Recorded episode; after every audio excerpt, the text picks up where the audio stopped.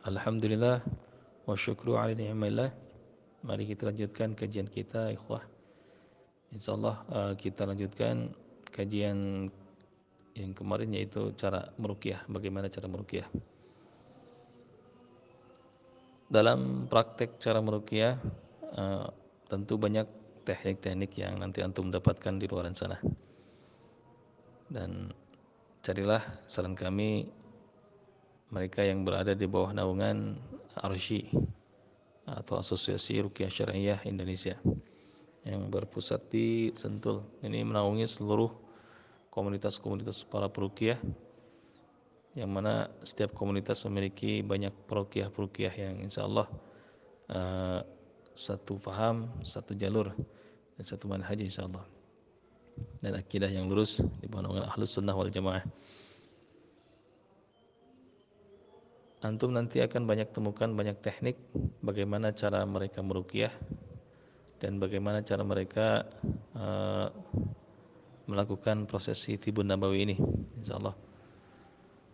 Maka sebelum kita memulai lebih jauh dan melangkah lebih jauh tentang bahasan cara meruqyah ini ada satu hal yang penting sekali dipahami oleh kita semua bahwasanya nanti di depan supaya tidak ada bentrok dan tidak ada kerincuan bahkan keraguan dalam hati yang memberikan syak atau was-was ketika meruqyah maka kita harus pahami dulu tentang dalil. Dalil yang diambil dari uh, dalil ya, dalil apa yang dipakai untuk meruqyah Nah dalam dalil yang digunakan ketika kita meruqyah atau tibu nabawi yang lain seperti bekam dan yang lainnya ini tidak terlepas tidak terlepas dari dua dalil. Yang pertama dalil tauqifiyah, yang kedua dalil tajribiyah. Ini yang harus dipahami betul. Tauqifiyah apa? Ini dalil yang sesuai dengan sunnah Nabi Wasallam dicontohkan oleh hadis-hadisnya dan diamalkan lewat atar asal sahabatnya dan para ulama terus bersanad bersambung sanad sampai ke kita dan kita mempelajarinya uh, sesuai tuntunan sunnah-sunnah baginda Nabi Shallallahu Alaihi Wasallam. Seperti misalkan uh, cara sholat, cara bagaimana apa namanya menentukan saum Ramadan atau bagaimana praktek saum Ramadan, bagaimana cara uh, zakat baik itu fitrah atau zakat mal dan sebagainya. Ini harus tauqifiyah sebisa mungkin bahkan harus sama dengan yang dicontohkan oleh baginda Nabi SAW. Yang kedua dalil tajribiyah. Dalil tajribiyah ini dalil eh, pengalaman-pengalaman para perukiah di lapangan atau atau apa namanya uh, dia menuntut perkembangan zaman yang mana tidak keluar dari koridor yang digariskan yang dicontohkan oleh Nabi SAW. Jadi ketika seorang perukiah atau seorang yang merukiah dia seolah-olah tidak sunnah atau misalkan seolah-olah ini seolah-olah ya seolah-olah dia tidak apa namanya uh, syar'i terlihatnya maka kita harus berhusnuzon terlebih dahulu sebelum kita memfonis bahwa ini bukan dari syariat atau bukan dari uh, sunnah-sunnah Nabi SAW. Kita perlu tabayun, kita perlu bertanya uh, dari mana dalil tersebut. Yang kita pegang adalah uh, salafus soleh, yang mana bagaimana cara mereka merukyah seperti misalkan begini. Minta ya. Allah alam kita belum pernah menemukan ada hadis Nabi yang menyatakan bahwa Nabi merukyah dengan sendal uh, buk, sedang sendal alas kaki untuk uh, berwudu seperti yang dilakukan oleh uh, Imam Ahmad rahimahullah taala kalau tidak salah. Jadi dikisahkan Imam Ahmad uh, kedatangan utusan dari waktu itu Amir atau bukan khilaf khalifah dari keluarga gubernur dari penguasa datang utusan penguasa dan ketika itu beliau sedang dalam keadaan uh, ta'lim dengan para murid-murid beliau di sebuah masjid datang dan berbisik bahwa uh, utusan ini berharap agar Imam Ahmad uh, hadir ke rumah penguasa daerah tersebut karena ada salah satu anggota keluarganya yang memang kesurupan seperti gila. Namun Imam Ahmad menolak. Hanya dia menyarankan coba kau ambilkan uh, alas kaki kayuku yang setiap hari kupakai untuk berwudu di jamban dan perlihatkan kepada orang yang terkena uh, yang kesurupan tersebut, yang gila tersebut. Maka dengan sangat kaget dan ragu, ini utusan menurut saja apa yang dikatakan oleh Imam Ahmad bin Hambal. Karena dia lebih memuliakan ilmu daripada memuliakan uh, penguasa sendiri. Uh, maka dibawalah bakiak tersebut, uh, sandal tersebut dibawa dan dihadapkan kepada orang yang kesurupan. Dihadapkan maka ketika itu langsung sembuh dari apa dari kesurupannya atau dari penyakit gilanya ini. Allah alam langsung sembuh dan dikabarkan bahwa uh, orang ini pun datang menghadap uh, Imam Muhammad bin Hambal bahwa dia telah sembuh dari sakitnya. Hmm. Dan selang beberapa waktu setelah uh, Imam Muhammad bin Hambal meninggal perempuan yang tadinya sembuh karena dengan asbab sandal bakiak ini kembali uh, sakit lagi dan kembali kesurupan lagi seperti orang gila lagi maka dengan inisiatif anggota keluarga di uh, penguasa tersebut menghadap pada uh, apa namanya pesantren atau majelis Ahmad dan meminjam sendal yang pernah dulu dipakai untuk uh, menyembuhkan uh, orang ini, orang yang sakit ini. Dibawakanlah sendalnya kembali dan ketika itu langsung jin yang ada dalam tubuh ini, yang ada dalam tubuh wanita tersebut tertawa. Dulu katanya aku takut melihat sendal-sendal uh, Imam Ahmad bin Hambal karena aku tahu ini pemiliknya pasti marah kalau aku tidak keluar. Sekarang pemiliknya sudah meninggal. Apa gunanya sendal itu? Nah, itulah dia. Ini salah satu kisah yang menunjukkan bahwa ketakwaan seseorang uh, mampu menggetarkan uh, kedudukan jin sebagaimana kuatnya mereka dalam tubuh jasad manusia. Jadi ketika misalkan ada banyak kisah uh, Syekh Wahid Abdul Salam Bali ini merukyah cukup dengan berdehem, masya Allah. Antum mungkin akan protes uh, sebagian dari kita karena yang begitulah ketika seorang sangat dekat dengan Allah dan bahkan kekasih-kasih Allah yang tidak ada takutlah yakhafuna alaihim wa lahum yahzanun tidak ada takut tidak ada sedih buat mereka dan mereka sudah yakin akan kehidupan akhirat sangat dekatnya dengan Allah maka dijadikanlah seluruh makhluk ini tunduk padanya bahkan dijadikan ketika dia wali Allah atau misalkan kasih Allah ini benar-benar takut kepada Allah sudah mencapai titik takut sangat takutnya maka dibikin takut dan gentar musuh-musuhnya dibikin takut dan gentar bahkan wibawanya itu sampai. Dan musuh paling nyata bagi manusia adalah syaitan la'anatullah alaih. Maka ketika uh, cara menyembuhkan Syekh Wahid ada dikisahkan beliau dehemnya saja sudah membuat jinduk marit-marit kumar atau mungkin uh, Sayyidina Umar radhiyallahu an kata Nabi tidak ada orang yang ketika berpapasan dengan setan, setan lari. Ah, bila Umar dengan setan berhadapan dalam satu gang, maka setan akan mencari jalan lain untuk menghindar dari Umar. Itu sangat saking sangat izahnya sangat kuat, saking sangat dekat dengan Allah Subhanahu wa taala. Bukan bikin takut. Bukan tidak perlu membacakan ayat Quran, bukan, tapi ketakwaan, keimanan tersebut membuat apa namanya? setan dan musuh-musuh gentar dan lari daripada orang yang bertakwa tersebut. Wallahu a'lam. Nah, kisah di atas bisa kita jadikan sebagai dari tajribiyah. Bahkan ada seorang imam, nah ini mohon koreksi, uh, barangkali kisah ini uh, kesalahan nama uh, imam atau uh, syekh. Imam Ahmad bin Hambal pernah merukyah dengan uh, Syaikhul Islam Ibnu Taimiyah kalau tidak salah. Merukyah dengan sebatang kayu. Yang mana ketika itu di majelisnya kedatangan seorang yang uh, sama seperti orang gila lagi orang yang hilang akal dia menyuruhkan untuk mengambil kayu sampai kayu tersebut hampir patah dipukul-pukulkannya ke punggung orang yang sakit ini. Nah ini kalau kita pakai rukyah metode seperti ini pasti langsung blacklist aja rukyah di Indonesia. Hmm. tapi tetap dalam jalur koridor sunnah nah, jangan sampai keluar dari uh, tuntunan dan jangan keluar dari apa namanya amalan-amalan contoh oleh Nabi SAW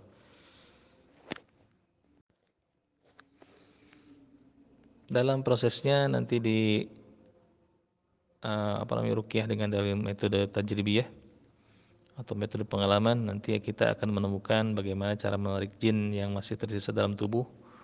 Kita juga akan menemukan bagaimana cara teknik uh, memegang menyentuh pertama nanti ada menekan titik-titik tertentu ada nanti dengan mengusap putaran tawaf sampai nanti menepuk-nepuk dan sampai memukul Nah, seperti contohkan baginda Nabi sampai ketiak beliau yang putih terlihat. Nah, pada prakteknya nanti bisa pakai uh, lidi, sapu lidi atau mungkin nanti dengan metode-metode yang lain yang dengan apa namanya mengancam jin atau berdialog dengan jin. Namun ada sebagian para perukiah uh, berpendapat bahwa berbicara dengan jin dalam tubuh pasien itu terlarang. Karena kita akan banyak tertipu nanti dan talbis mereka memang di sana. Sebaiknya jangan terlalu banyak bicara dengan jin. Zaman-zaman dulu orang merukyah dialog dulu. Nah, istilahnya kalau orang Sunda tuh pamitan dulu atau apa namanya bertahap tidak langsung ukhruj dari seperti itu. Tapi bicara dulu dakwahi dulu sampai mereka masuk Islam semuanya berapa jin yang ada dalam tubuh. Nah, tapi setelah diteliti ke sini ternyata uh, efektif tidak efektif cara tersebut. Sebaiknya jangan terlalu banyak berbicara dengan mereka, berdialog dengan mereka, sudahi saja. Sudahi saja, bacakan terus ayat Qur'annya sampai mereka lari terbit-bit semuanya. Karena pengaruh bacaan Quran ini sangat luar biasa bagi mereka uh, yang musuh-musuh Allah. Ketika kita bacakan ayat Quran beberapa ayat saja, mereka akan kepanasan, akan terbakar dan efek dalam tubuh kita, dalam tubuh pasien pasti panas. Nah, ketika kita bacakan beberapa ayat misalkan surat Al-Fatihah 1 sampai 7 berulang-ulang ada beda antara bacaan biasa dengan bacaan dengan diniatkan, dengan diniatkan ruqyah. Ketika seorang meniatkan bacaan Al-Qur'annya atau Al-Fatihahnya dengan niat ruqyah, maka efeknya langsung mengena pada mereka yang tinggal dalam tubuh atau jasad manusia. Eh, setan misalkan yang tinggal di dada, yang tinggal di punggung dan langsung terbakar dan efeknya langsung terasa panas. Itulah nah, ketika beberapa dari kita atau misalkan pasien kita mendengarkan bacaan ruqyah seperti uh, kepanasan, menggigil atau muntah bahkan mual. Mereka mencari jalan keluar bagaimana mereka menyelamatkan diri. Nah, itulah dia mungkin logika yang masuk akalnya. Antum langsung bisa cek atau perdengarkan kepada mereka bahwa kegagalan Al-Quran seperti ini misalkan. Uh, kita langsung praktek. Untuk mendengarkan perbedaan antara bacaan rukyah dengan bacaan biasa. Misalkan surat Al-Fatihah. Anda niatkan Al-Fatihah ini tanpa rukyah. Bacaan Fatihah biasa. Setelah ini nanti antum mendengarkan Al-Fatihah yang kedua. Anda niatkan dengan rukyah yang pertama tanpa niat rukyah, yang kedua dengan niat rukyah. Bandingkan saja sensasi rasanya. Nah, coba ya. Silakan disimak dengan khusyuk insyaallah. A'udzu billahi minasyaitonir rajim. Bismillahirrahmanirrahim. Alhamdulillahi rabbil alamin. الرحمن الرحيم. مالك يوم الدين. إياك نعبد وإياك نستعين. اهدنا الصراط المستقيم. صراط الذين أنعمت عليهم غير المغضوب عليهم ولا الضالين. آمين. Ini bacaan yang tadi bacaan tanpa niat rukyah. Sekarang Anda lihatkan ini untuk perukiah. Antum dengarkan bacaannya dengan khusyuk. Boleh terpejam tapi jangan tidur. Eh, ini bukan hipnotis ya, tapi niat rukiah. Merukiah eh, kotoran-kotoran yang ada di jiwa, merukiah mereka yang tinggal dalam jasad tubuh tubuh kita yang tinggal di leher, yang tinggal di dada, yang tinggal di pelipis mata, yang tinggal di tulang ekor, yang tinggal di punggung, yang tinggal di kaki, yang tinggal di rahim, yang tinggal di jantung, bahkan yang tinggal di lambung. Nah, maka anda niatkan ini untuk rukyah. Bismillahirrahmanirrahim. Min kulli syai'i yu'dhik wa min kulli syarri nafsin aw 'ainin hasid. Allah yashfik. Bismillahirrahmanirrahim. Allahumma adhibil ba'si rabbana ishfi wa anta syafi. لا شفاء إلا شفاءك شفاء لا يغادر سقما لا حول ولا قوة إلا بالله. أعوذ بالله من الشيطان الرجيم. بسم الله الرحمن الرحيم. الحمد لله رب العالمين. الرحمن الرحيم. مالك يوم الدين. إياك نعبد وإياك نستعين. اهدنا الصراط المستقيم. صراط الذين أنعمت عليهم غير المغضوب عليهم ولا الضالين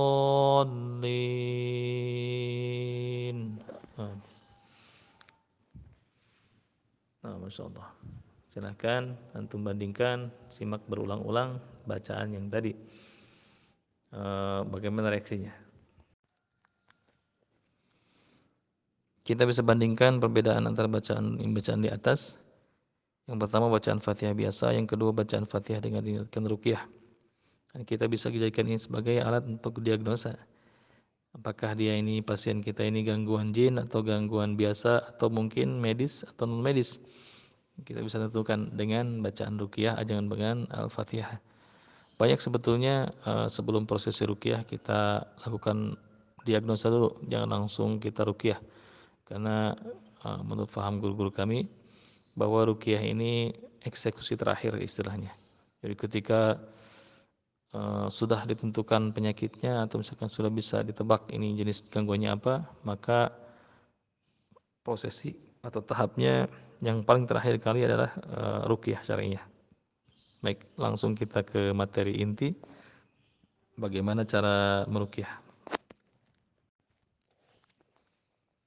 ada beberapa uh, tahapan yang harus dilalui karena kita umat Nabi SAW tentunya uh, level iman dengan baginda Nabi SAW kita dengan beliau tentu sangat jauh. Maka kita perlu ada persiapan-persiapan sebelum melakukan rukyah. Kalau Nabi mungkin para sahabat atau para ulama mereka merukyah langsung di tempat.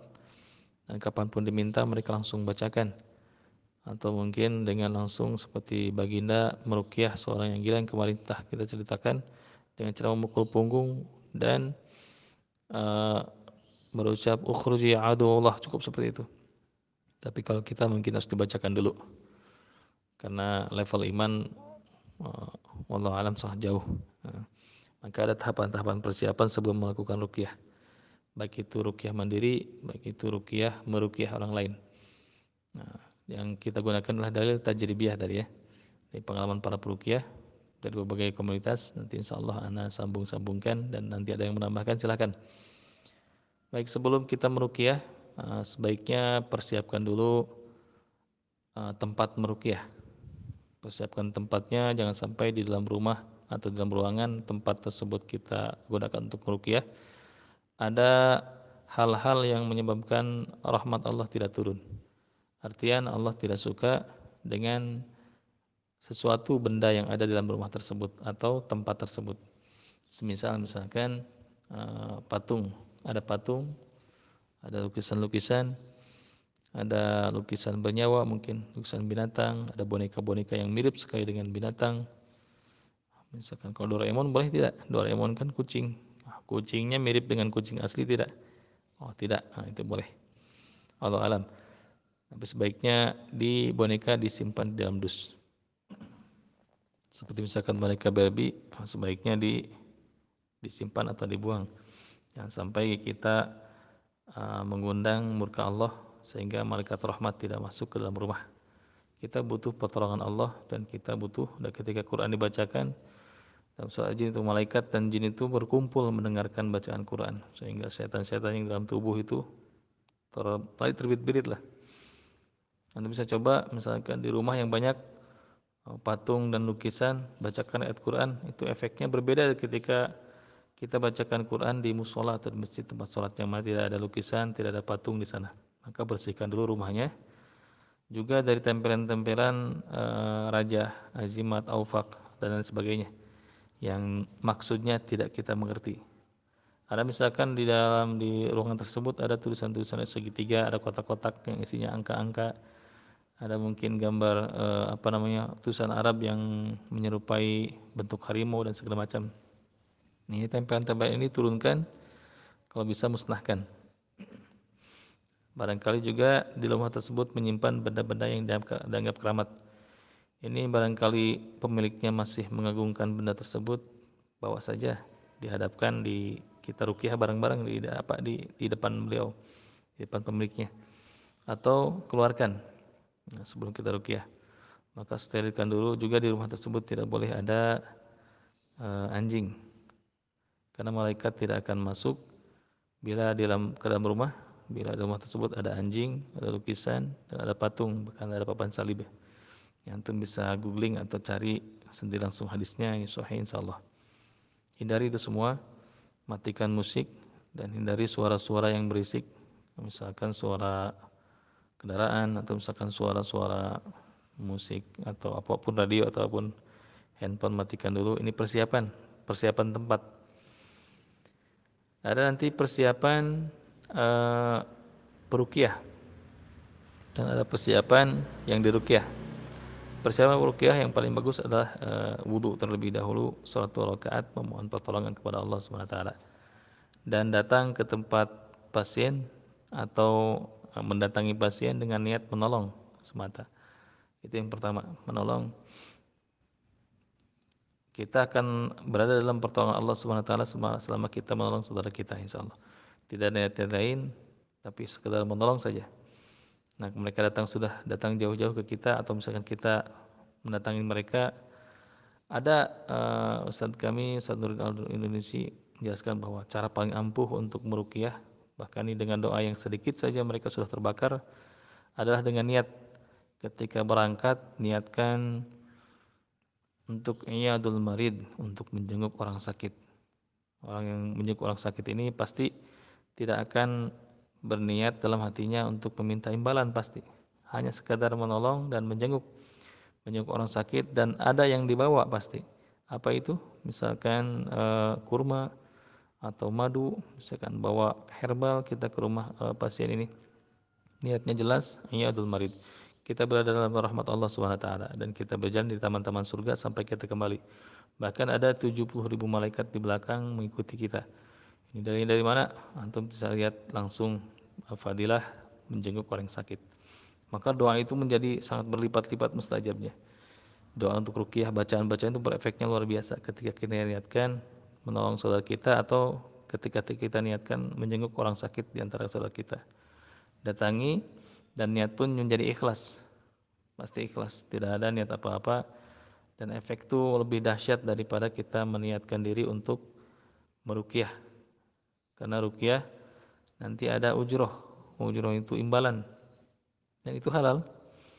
Menerima imbalan dari hasil rukyah ada halal bagaimana sahabat Nabi mencontohkan eh, ketika mereka merukyah seorang kepala suku dan diberikan eh, kambing beberapa ekor lalu diambilnya. Dan Nabi pun merukyah seorang yang uh, seorang perempuan seorang anak perempuan yang membawa anak bayinya.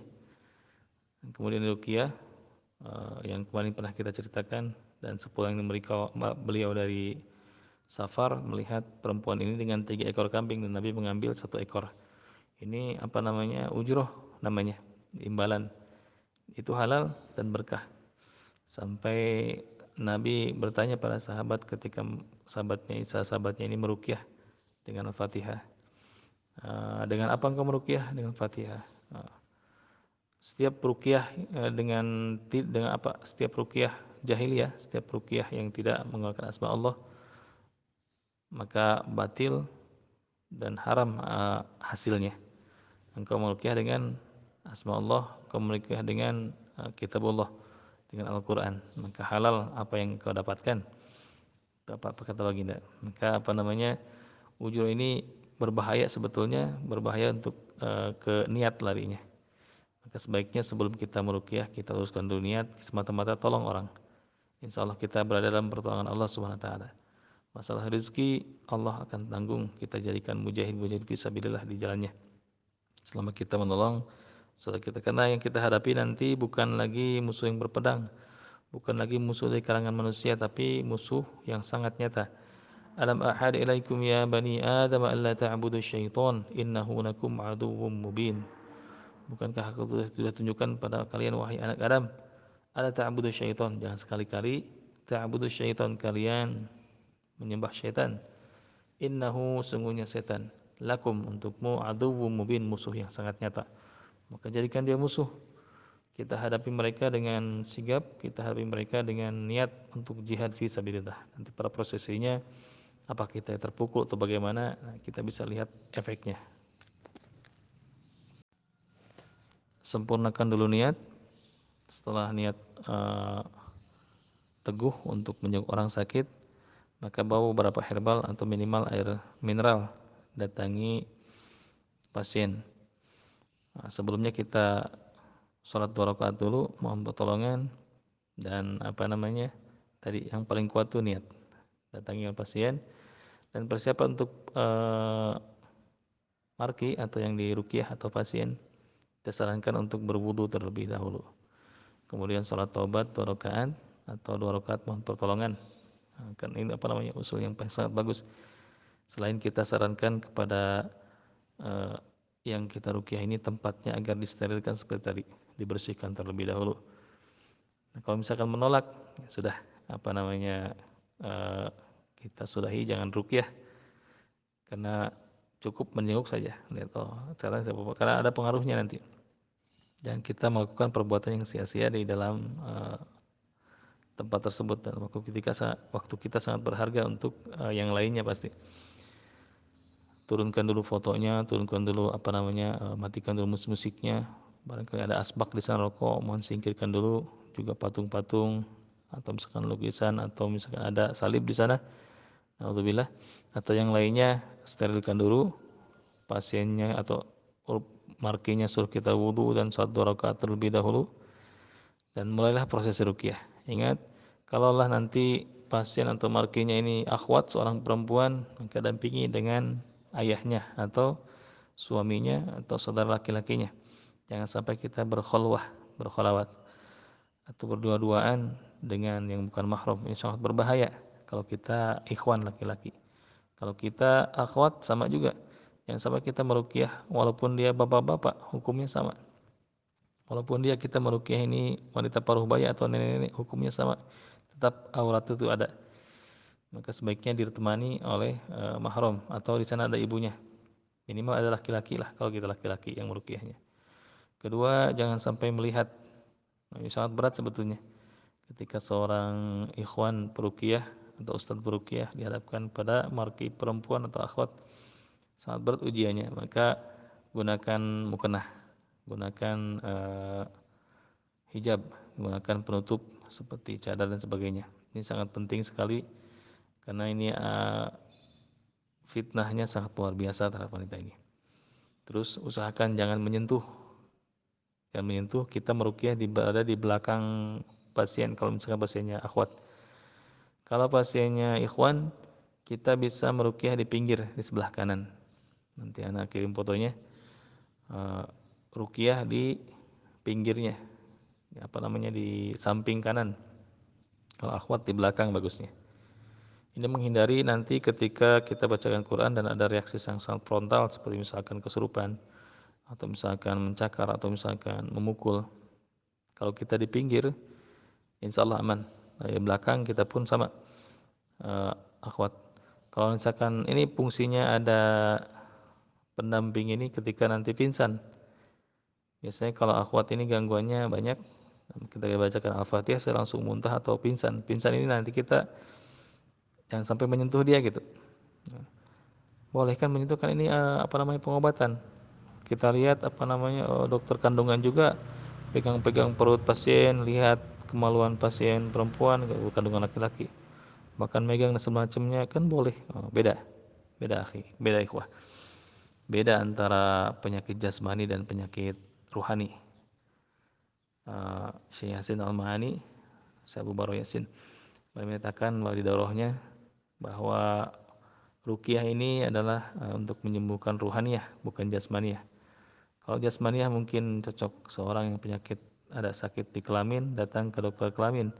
Dokter kelaminnya misalkan uh, akhwat atau misalkan laki-laki bebas karena memang yang disebutkannya itu. Tapi kalau ruhaniyah ini masalah ruh, kita tidak tahu ruh itu di mana.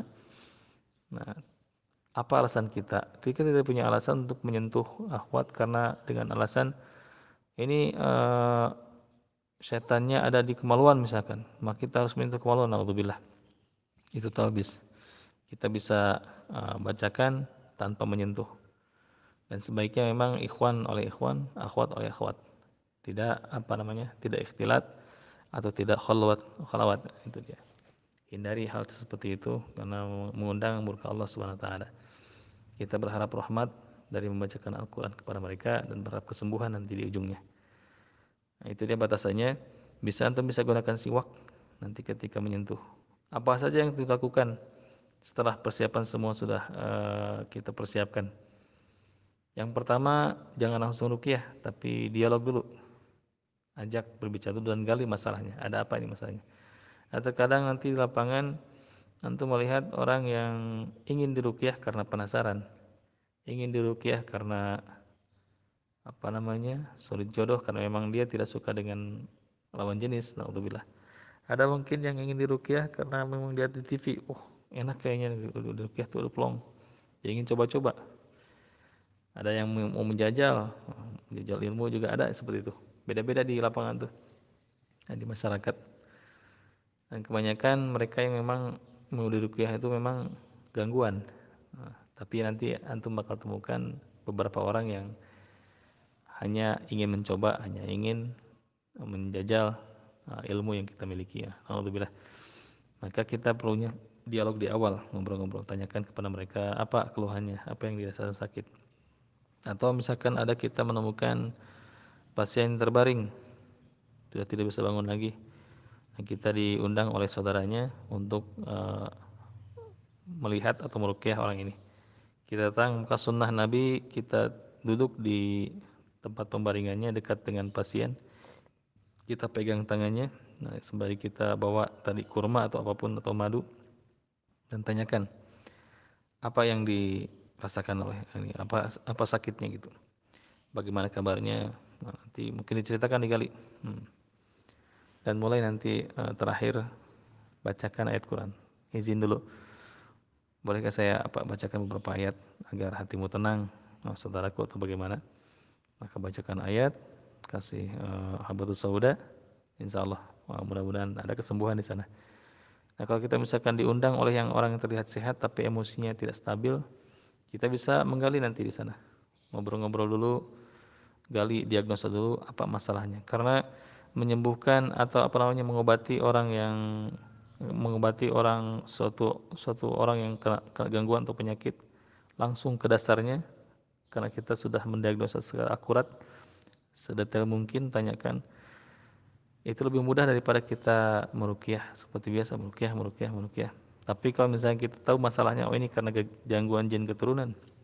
Oh ini karena pengaruh daripada uh, jimat ini.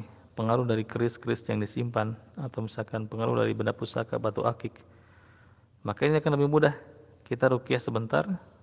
Dia panas di area dada misalnya atau di tangan. Ini tanyakan apakah antum menyimpan jimat atau apa? Oh menyimpan, simpan di sini. Oh ini, ini pengaruhnya. coba kita pecahkan. Pecahkan atau gimana? Atau injak atau bagaimana? Efeknya itu ada. Atau kita tahu dari diagnosa ini gangguannya ini gangguan sihir misalkan. Maka kita cari buhulnya. Atau ini gangguannya ini ada gangguan saka jadi keturunan. Maka ikrar pemutus itu penting maka apa namanya kita perlu mendiagnosa apa pasien dari dasar dari dari awal kali kita sebelum merukyah ini untuk memudahkan kita dan menuntaskan apa namanya prosesi tibu nabawi ini Jadi intinya dialog terlebih dahulu, tanyakan dulu keluhannya dan tanyakan kesehariannya apakah dia sering mimpi-mimpi yang sifatnya tidak wajar berulang-ulang. Indikasi kita bisa mendiagnosa pun dari mimpi, mendiagnosa dari kesehariannya, melihat uh, apa namanya perubahan-perubahannya, jenis gangguan apa yang sedang dialami, atau mungkin sangat uh, lemahnya hati, depresi berat. Nah, ini sebetulnya tidak perlu rukyah ini orang butuh curhat biasanya. Maka eh, diagnosa terlebih dahulu sebelum kita rukyah ini sangat penting ketika kita ketika dokter eh, mengetahui jenis penyakit maka dokter akan memberikan resep yang sangat tepat untuk pasiennya dan tindakan-tindakan medis apa yang akan dilakukan oleh dokter ketika mereka tahu oh ini penyakitnya anu jenis penyakitnya sudah ketahui nah, kita pun sama Inilah metode tajribiyah yang kita ceritakan dari awal tadi. Maka uh, berusahalah cari tahu penyebabnya dan rukyah itu cukup sekali. Kita tinggal mengecek kabar mereka bagaimana uh, perubahan-perubahannya. Tidak berukyah berkali-kali, tidak menjadikan rukyah ini sebagai rukyah langganan seperti tukang pijat atau seperti praktisi lain misalkan. Setiap minggu di rukyah ini orang ini. Datang rukyah sembuh datang lagi minggu depannya rukyah lagi sembuh lagi terus seperti itu ini tidak mena, apa, memberikan jawaban yang bagus untuk mereka dan tidak ada niat dakwah dan pertolongan mungkin bagi sebagian para perukyah ini jadi mata pencaharian tapi naudzubillah sebaiknya rukyah ini bukan dijadikan mata pencaharian tapi senjata untuk menolong saudara kita nah mending kita berbisnis berdagang di bidang yang lain bukan menjadikan rukyah ini sebagai mata pencaharian itu saran dari guru-guru kami. Karena nanti menyangkut keikhlasan dan menyangkut berkahnya rezeki yang Allah berikan nanti. Adapun nanti pasien memberikan ujroh atau imbalan maka terima. Kalaupun tidak maka tidak berkecil hati karena niat kita yang menolong. Ah, dan Allah Maha Kaya, Allah Maha Pemberi rezeki dan Allah Maha yang memudahkan segala urusan. Tadi kembali apa namanya diagnosa terlebih dahulu.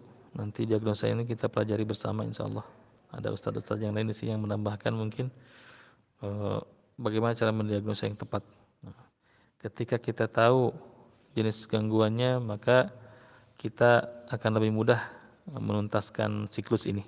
Siklus apa namanya misalkan jin keturunan, siklus jin khodam, siklus mungkin dari ritual-ritual. Kita bisa sentuhkan, bisa bisa selipkan uh, misi dakwah kita yaitu uh, ta'budillah menyembah hanya kepada Allah saja. Jadi tauhid kita tanamkan kepada mereka bahwa menyimpan benda pusaka itu uh, syirik hukumnya. Mau mengamalkan puasa-puasa di luar sunnah itu uh, bid'ah hukumnya, berbahaya. Seperti misalkan muti, mati geni atau misalkan ngembleng atau dikubur hidup-hidup berpuasa di sana. Kita ceritakan.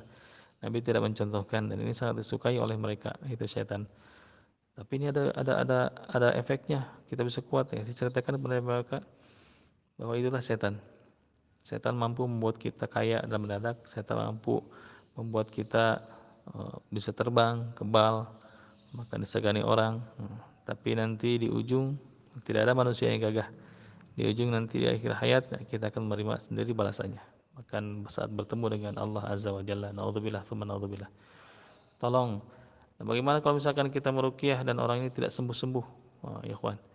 Guru-guru kami menyatakan bahwa tujuan dari rukyah syariah ini bukan sembuh secara jasmaniah totalitas, tapi sembuh jasmaniah rohaniah. Titik tumpunya yaitu sembuhnya hatinya, sembuhnya akidahnya, sembuhnya tauhidnya. Nah, itu yang paling jadi tujuan paling utama. Jadi tidak mengapa misalkan pasien tidak sembuh-sembuh karena penyembuhan itu milik Allah Subhanahu taala. Yang penting kita selamatkan akidahnya yang harus diperjuangkan selama hidup. Percuma hidup 10 tahun, sebenarnya percuma hidup eh, uh, 20 tahun lagi atau 60 tahun lagi mungkin hidup. Tapi ketika di akhir hayat iman ini lepas dari dada, naudzubillah, maka kita selamatkan. Itu harga yang paling mahal dari pasien, dari orang-orang sahabat kita, bahkan dari kita sendiri yaitu harga iman. Yang sampai tamutunna illa wa antum muslimun. Kita mati dalam keadaan tidak berserah diri. Artian tidak ada iman naudzubillah.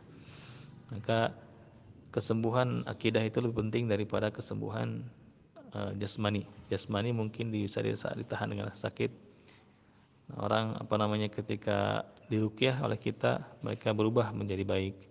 Yang tadinya tidak berjilbab menjadi berjilbab. Tadinya suka ngumpul-ngumpul gibah atau ngerumpi diganti dengan tilawah Quran dan zikrullah.